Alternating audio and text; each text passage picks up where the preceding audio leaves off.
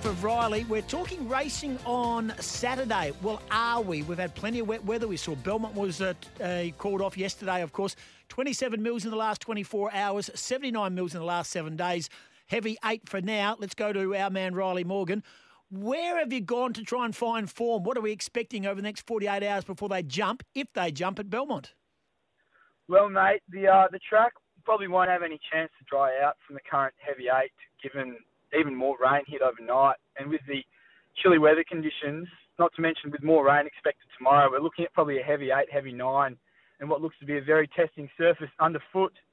And one thing is for certain, you're going to be looking to those horses who can swim as a heavy track is definitely going to be a different ball game. Alrighty, and let's get through your best. And this is just the early form. This is Rylie Morgan, Life of Rylie, each and every Thursday here on the Sporting Goss. The boy knows his stuff. Just in summary, how did you go last week? Week before, yeah, last week.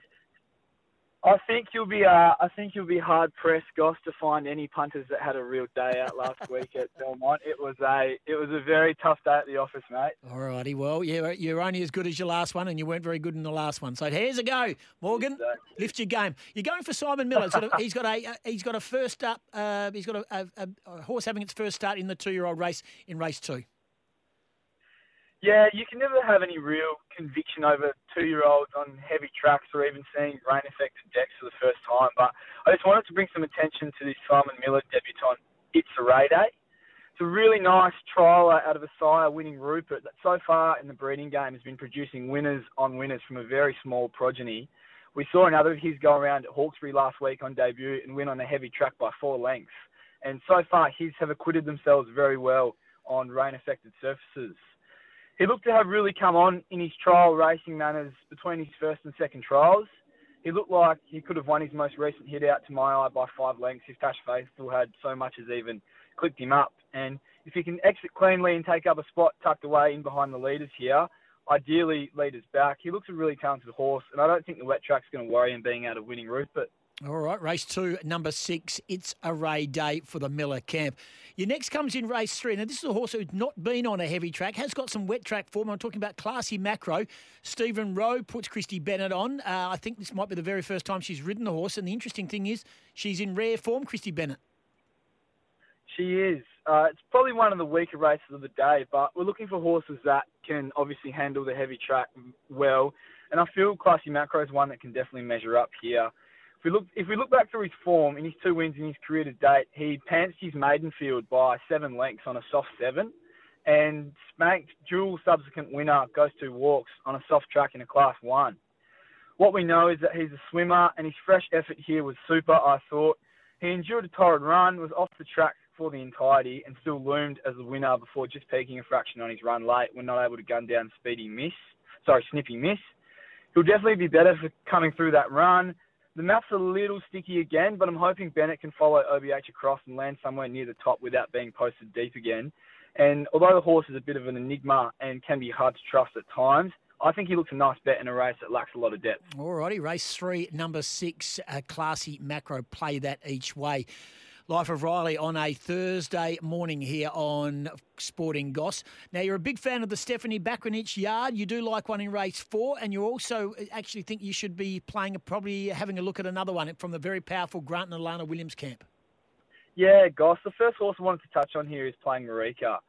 She won with a hint of arrogance last week on the seven day backup, which has been a very successful formula for her before. And Steph Bakranich is attempting it here again, so she must have come through that run really well.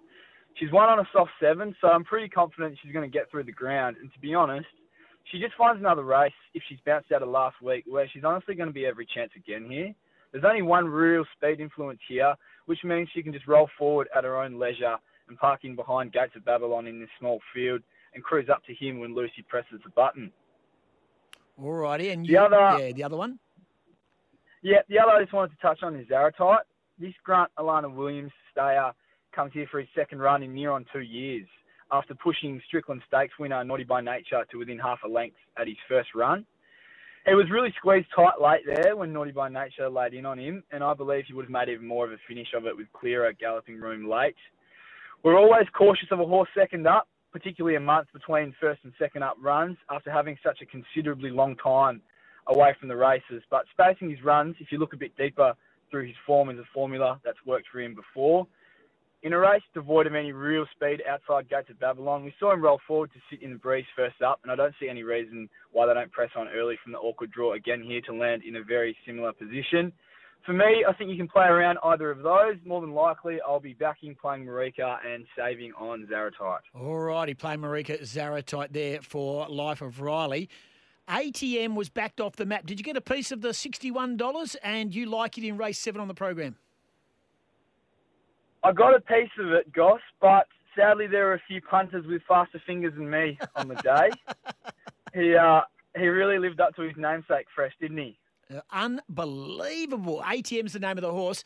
Uh, it and it never looked like getting beat. And how was it missed on its trial form? How was this horse missed on its trial form down at Larkhill? It won its trial. Everyone said, wow, it beat Tambora. It went to Pinjarra. Someone said it was out as much as $61, $51. It jumped about $6. Everyone said it really was like queuing up at an ATM. It really was, Goss. It was, as you have stated already, one of the more impressive trials you'll see.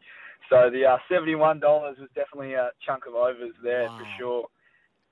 Um, the race, that race is only a class three, but sometimes the way a horse wins, you just sort of take a step back and think to yourself, like, wow, this is a horse that's going to move through the grades he hadn't seen anything remotely close to galloping room until about the 200 metre mark, and once he found that split, he put four lengths on him in the blink of an eye. He's become practically a brand new horse under the carings of Greg Cave. He's an absolute swimmer, and although drawn out wide, it isn't such a bad thing as, I, as he finds a race where they're going to be absolutely going like the clappers out in front, and it keeps him out of trouble. I have no doubt that if they can make ground down the middle of, of the track on the day, he can peel out and be the one thundering over the top of these late.